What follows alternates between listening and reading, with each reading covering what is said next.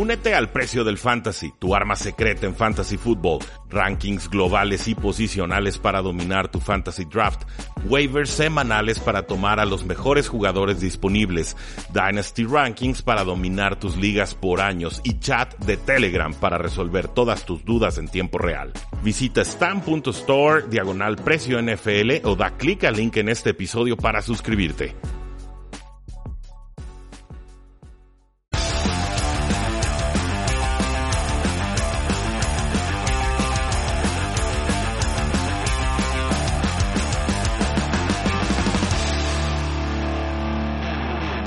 Saludos a todos y bienvenidos a un programa más de Tres y Fuera, donde la NFL no termina y nosotros tampoco. Mi nombre es Rudy Jacinto, me encuentran en Twitter como arroba NFL y varios de ustedes preguntaban cuándo íbamos a subir el episodio del día de hoy, ya que hay un Thursday Night Football, pero también porque hay mucha controversia y mucha noticia que está surgiendo alrededor de los Titanes de Tennessee, un equipo que no pudo participar en la semana 4 contra los Pittsburgh Steelers y que ahora descubrimos por su mal actuar, mal accionar y no tomar en cuenta los protocolos de la National Football League, han puesto en peligro el partido contra los Buffalo Bills de la semana 5. Por supuesto, se pueden imaginar que directivos y coaches y jugadores están fúricos, escupiendo fuego contra esta institución que desgraciadamente fue egoísta, que desgraciadamente no siguió, no acató las reglas, que se puso a entrenar cuando no debía de entrenar, cuando la NFL lo había prohibido y que ahora eh, probablemente están pagando las consecuencias ellos, pero también todos los demás, porque para bien o para mal, en esta vida no somos burbujas y nuestras acciones repercuten sobre los demás y quienes no lo entiendan así tendrán que pagar el precio. Creo que eso es lo que se está discutiendo en estos momentos en las oficinas, en los altos mandos de la National Football League con Roger Godel y demás. Solo como contexto y como comparación. Los Patriotas, desde que se dio la noticia de Cam Newton y ahora del Stephon Gilmore, que tuvo COVID-19, no presenta síntomas, afortunadamente, este cornerback, no han tenido más casos positivos de COVID-19. O sea, pareciera que si acatamos los lineamientos del NFL, casos positivos aislados, cualquier persona que estuvo en contacto lo ponemos en cuarentena un momento, tiene que darnos varias pruebas negativas y entonces podemos regresar a entrenar o a jugar. Entonces pareciera que con esa regla sí podemos avanzar en esta temporada que es complicada. Así lo están demostrando los Patriotas, así lo están demostrando otros equipos. Raiders tiene a su liniero Maurice Hurst en lista de reserva eh, COVID-19. No se acabó el mundo para los Raiders. Los Chiefs también tienen un mariscal de campo suplente del Practice Squad infectado. No se acabó el mundo para los Chiefs, pero con los Titanes de Tennessee sí porque no siguieron las reglas y porque eh, me parece que se viene un castigo histórico para esta franquicia que empezó tan bien la temporada y que ahora son el equipo más odiado de toda la liga. Hay un sentimiento generalizado de que deberían de pagar un alto precio, de que han puesto en jaque la temporada NFL, de que no hay buen liderazgo, de que no les instruyeron a los jugadores sobre lo que tenían que hacer, no eh, enfatizaron lo que tenían que hacer porque si se están juntando jugadores de la secundaria, los Titanes de Tennessee, a entrenar cuando la NFL les dice no entrenen, son un riesgo, sepárense, pues ¿qué, qué, vamos a hacer, no? Una de dos, o los líderes, los directivos le dijeron entrenen por su lado, o no se enteraron los directivos y eso es igualmente malo porque significa que el liderazgo no está a la altura. Y, y, me molesta porque en cierta forma Mike Vrabel es un coach muy cercano a los jugadores y él salió a defenderlos desde hace semanas y dijo, eh, los jugadores se pueden infectar en cualquier parte, no hay que culparlos directamente. Sí, ajá. La pregunta es, ¿Mike Rabel lo dijo sabiendo que se habían juntado a entrenar sus jugadores? ¿O lo dijo así a, ciegas y entonces a él también lo toma por sorpresa esto? No voy a opinar al respecto, eso dejo que ustedes especulen si, si quieren o no. Pero lo que sí sé es que Mike Rabel tendría que haberse enterado de estos entrenamientos, o en su defecto, que él lo permitió y entonces es tanto o más culpable que los jugadores. Hay 31 equipos de la NFL que han resuelto bien este tema. Han habido casos aislados, no se han vuelto pandemias internas en las instalaciones. Luego están los Tennessee Titans que han tenido ya en total 23 jugadores y gente de staff que dieron positivo a lo largo de dos semanas y parece que va para largo. La NFL les dijo no entrenen y los vieron entrenando a jugadores de los Tennessee Titans el septiembre 30, esto después de que la NFL había cerrado las instalaciones de los Tennessee Titans. Entonces, es un tema importantísimo, es un tema pesado, es un tema que creo la NFL tenía contemplado, simplemente no nos compartieron lo que acordaron en pretemporada. Si los Titans actuaron mal dos semanas consecutivas, tienen que pagar el precio. La pregunta es, ¿y cuál es ese precio? Porque se les puede quitar draft picks, y creo que estaría totalmente justificado. Se les pueden meter unas multas fuertísimas, tremendas. Sería completamente justificado. Podemos comparar, por ejemplo, con el Bounty Gate en 2012. Eh, le quitaron a Greg Williams, el coordinador defensivo, 500 mil dólares. Al equipo le quitaron dos segundas rondas. Eh, la liga le está quitando 250 mil dólares a los equipos si no están cumpliendo con las reglas de la mascarilla en las bandas durante partidos. Hay coaches a los que les metieron multas de 100 mil dólares, aunque la están apelando. O sea, la, NFL no está tomándose esto muy a la ligera, ¿eh? Castigos de 100 mil dólares por no ponerte una máscara sobre la boca. Es, es un castigo muy severo. Y ahora tenemos un equipo con 23 casos porque actuaron mal y que ya pusieron en jaque la semana contra Steelers, pero también la semana ahora contra los Buffalo Bills en semana 5. Pues qué castigo les parece suficiente en ese escenario, ¿no? Se les explicó, se les dijo, no acataron paguen el precio. Creo que no podemos poner en peligro la temporada por el egoísmo o la falta de disciplina o la falta de conciencia de una sola franquicia. El head coach de los Rams, Sean McVay, dice que apoya castigos muy severos para equipos que rompan los protocolos de COVID-19. Tenemos, por ejemplo, información de que la NFL podría considerar dar los lugares de postemporada por victoria, por porcentaje de victoria, en lugar de victorias totales. Esto debido a la pandemia y por que ya no hay cómo acomodar con tranquilidad o facilidad este segundo partido que se pospondría de los Titanes de Tennessee. Ahora, en ese escenario, pues yo creo que le darían la derrota directa a Tennessee. Mi pregunta sería, ¿y le vamos a dar la victoria directa también a los Buffalo Bills, que nivel en el entierro? Eh, pues pregúntenle a Bill Belichick a ver qué opina de eso, ¿no? Creo que no le va, no le va a caer en gracia que estemos regalando victorias en la NFL. También los Steelers podrían decir, bueno, a mí me movieron todo el calendario, yo también quiero mi victoria. ¿Por qué tengo que jugar contra los Titanes a futuro si por la misma acción a uno le está regalando la victoria y a mí no? Entonces, no, no creo que haya una solución sencilla, no sé qué vaya a hacer la NFL. Lo que sí tenemos claro es que no está considerando la NFL pausar la temporada ni aislar a los equipos en burbujas regionales, que es también una propuesta que había escuchado eh, en redes sociales, que no me parece descabellada, pero por el momento la NFL no lo está contemplando. ¿Qué puedo decir al respecto? Pues que lo vamos a monitorear, que vamos a probablemente no tener un juego de Buffalo Bills contra los Titanes de Tennessee en esta semana 5, que Corey Davis fue puesto en la lista de COVID-19, entonces los Titanes se van quedando sin receptores y que pues es triste, es triste que no se estén tomando en serio estas medidas, no sé si es porque es la región de Tennessee que está por ahí en el sur, donde no creen en la pandemia o en las mascarillas o lo que sea, no lo sé, no me importa. Hay reglas, las siguen, de eso depende que pueda haber una temporada NFL que los aficionados puedan disfrutar y si por su culpa no se puede realizar, que paguen el precio más alto de la historia. Eso es lo que yo como aficionado y analista esperaría después de la información que ha estado surgiendo alrededor de los Titanes de Tennessee que no se han congraciado con absolutamente nadie.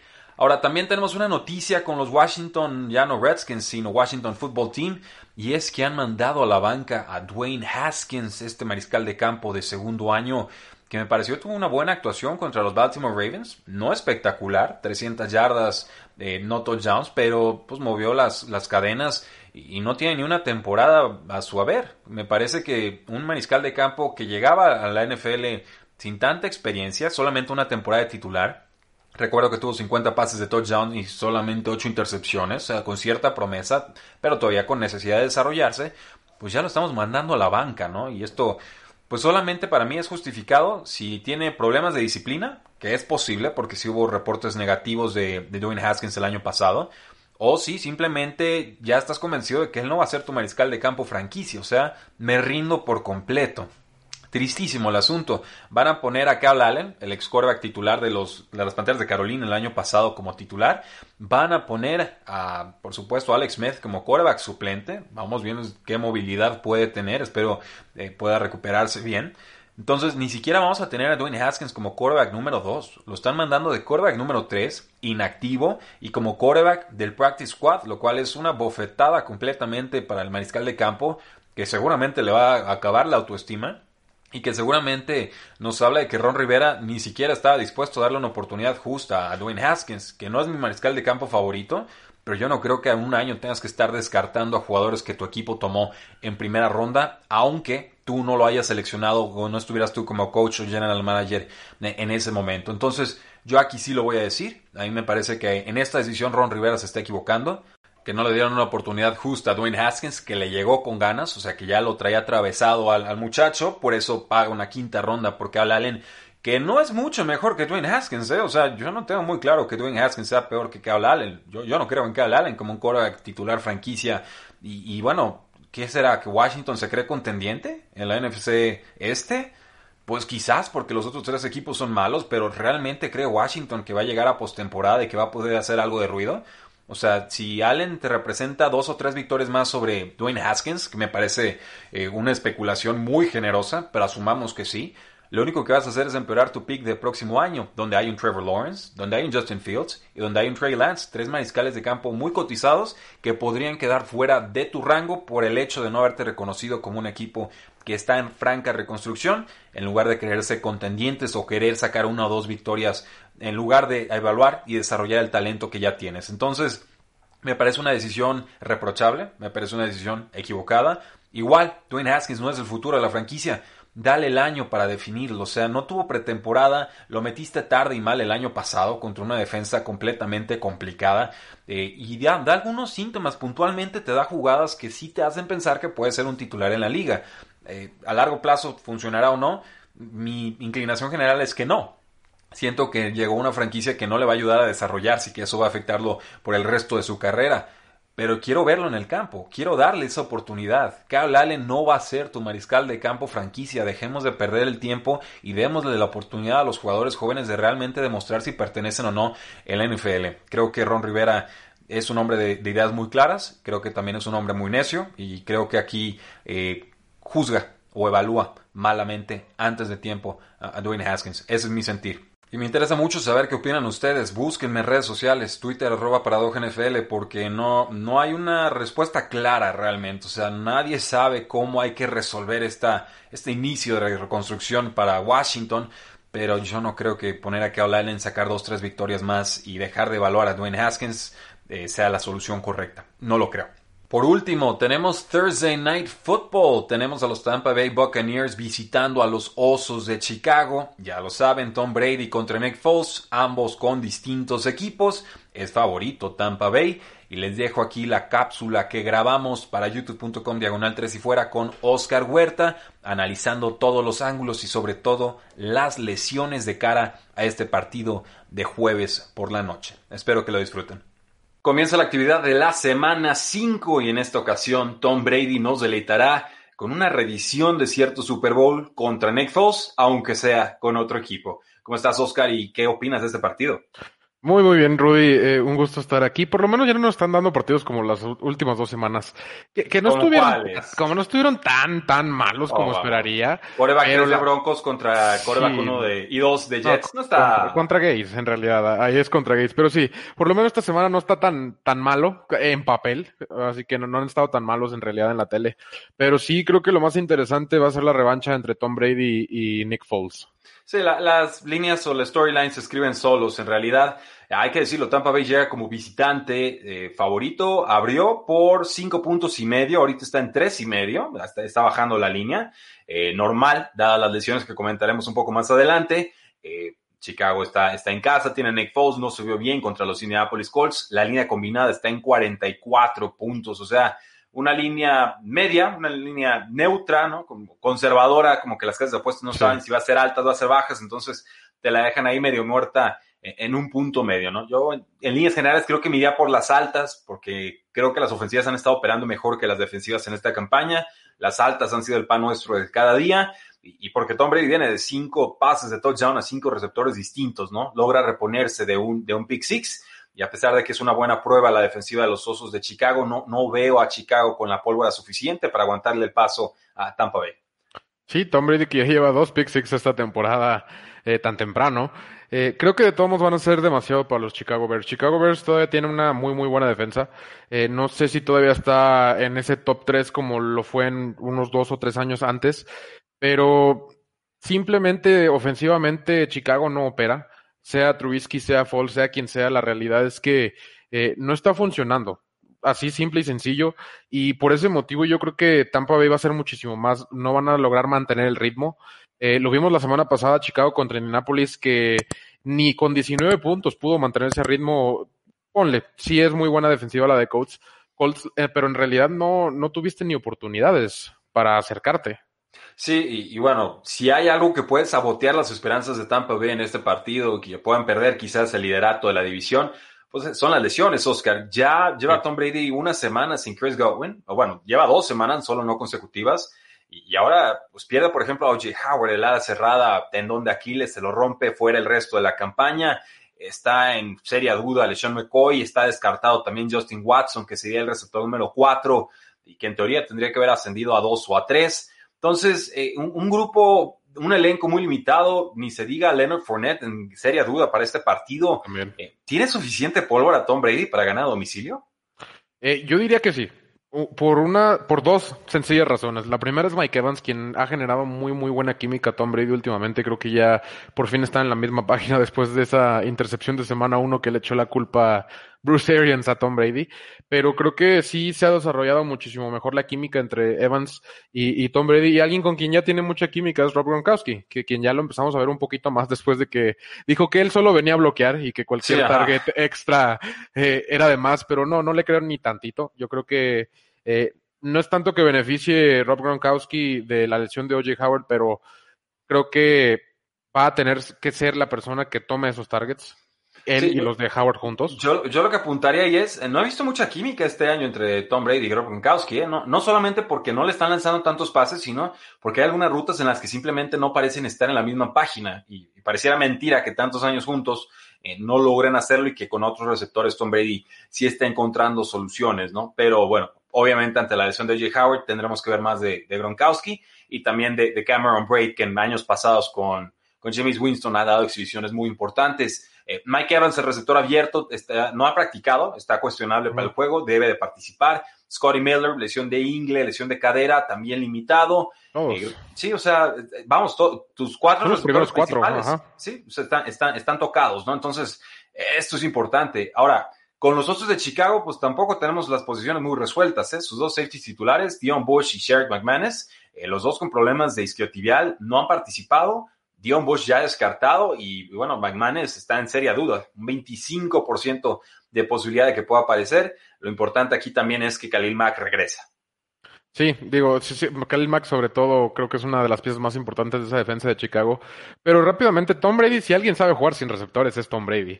Bueno, el año pasado no, ¿eh? Sí, bueno, eh, ya la edad le alcanzó un poquito de más, pero sí sabe lo que es estar en situaciones de este estilo, sabe lo que es aprovechar lo que tiene y, sacarle todo el jugo que puede. Y la realidad es que si juega Mike Evans y Rob Gronkowski, de todos modos va a ser bastante más de lo que ha tenido en años anteriores. Sí, creo que con los Osos no estaría participando Darnell Mooney. Quizás podamos ver un partido importante, eh, pues, de Allen Robinson. Creo que es la, amenaza principal del equipo. Con alas cerradas, pues, se supone Jimmy Graham, pero va a ser intermitente, o sea, ya, ya las piernas no le dan a Graham. O sea, si lo buscan en zona roja, pues va a producir para efectos de fantasy fútbol, pero si no, eh, difícilmente nos dará una tarde eh, productiva. Y bueno, simplemente Anthony Miller como receptor número dos a mí me sigue gustando como talento, pero ciertamente no se ha podido establecer de forma ya eh, definitiva en esta ofensiva, ni con Trubisky, ni ahora con Nick Foles. Y, y, precisamente sobre Nick Foles es lo que te quisiera preguntar, Oscar. Vimos que entró de relevista y jugó bastante bien, sacó el partido contra los Atlanta Falcons, igual que todos. Luego lo vimos de titular contra los Indianapolis Colts, una buena defensa, y produjeron 11 puntos. Entonces, ¿dónde está esta versión de Nick Foles o, qué versión estamos esperando de Nick Foles en semana corta y, ya sin Terry Cohen, que está fuera el resto de la campaña, este, este running back atrapa pases? Sí, es curioso porque existen cierto tipo de jugadores que son buenos, como dices tú, para relevar, para entrar de cambio, para darlo todo en medio tiempo y todo lo que quieras, o quizá en una serie de Super Bowl como lo hizo Nick Foles. No quisiera catalogarlo como tal, pero la realidad es que si vemos el historial, cuando ha sido titular y, ha tenido que responder como el líder del equipo y no, no solo como la salvación del equipo, porque es muy buen salvador, no, no, no te voy a mentir, ganó un Super Bowl, pero vemos lo que pasó en Jacksonville, vemos lo que pasó este partido pasado en Chicago y la realidad es que no, no estoy viendo a Nick Foles concentrado, no lo estoy viendo bien. Eh, armas, como dices tú, no, no tiene grandes armas, pero la realidad es que Allen Robinson es muy, muy buen receptor. Tienen como 17 alas cerradas. No sé, yo esperaría ver esquemas de 7 alas cerradas después de todo lo que tomaron en el draft, pero eh, no sé en realidad, Nagy, hacia dónde lo está llevando. O sea, entiendo que estás de cierta manera en, en un modo de supervivencia, pero no deberías de estarlo porque tienes un equipo capaz, tienes una defensa muy capaz, tienes un coreback que supuestamente era joven y era el futuro de tu franquicia y ahora estás con Nick Foles. Entonces, yo lo que veo de los Chicago Bears es que ya andan sin rumbo tratando de sobrevivir. Sí, ya van improvisando semana a semana. Uh -huh. Y si están Nick Foles de titular es porque así lo quisieron. ¿eh? Había muchísimas claro. opciones, entre ellas Cam Newton. Hicieron un trade y asumieron un contrato bastante oneroso. Entonces, eh, no se vale aquí que. Sí, no se vale que, que, Sí, por un millón de dólares. No se vale aquí que nadie diga en su momento o a futuro, pues no tenía el mariscal de campo que quería, ¿no? Porque uh -huh. si lo tuvo, fue Nick Foles y fue su decisión. Si con esa quiso vivir y pues, con esa quizás también tenga eh, que morir. Eh, creo que está muy decantado esto, Oscar. Yo voy a tomar los Tampa Bay Buccaneers para ganar este partido. Si tengo que hacer una apuesta, voy a tomar la línea. Creo que van a ganar por más de cuatro puntos. Yo también, yo voy a tomar a los Tampa Bay y también yo creo que cubre, no tranquilamente, pero creo que sí cubre cómodamente porque eh, la ofensiva simplemente no opera. ¿Y nos iríamos con las altas o con las bajas de 44? Yo sí me iría con las altas porque conozco a Bruce Arians. ok, va, va, a ir a agredir. Sí.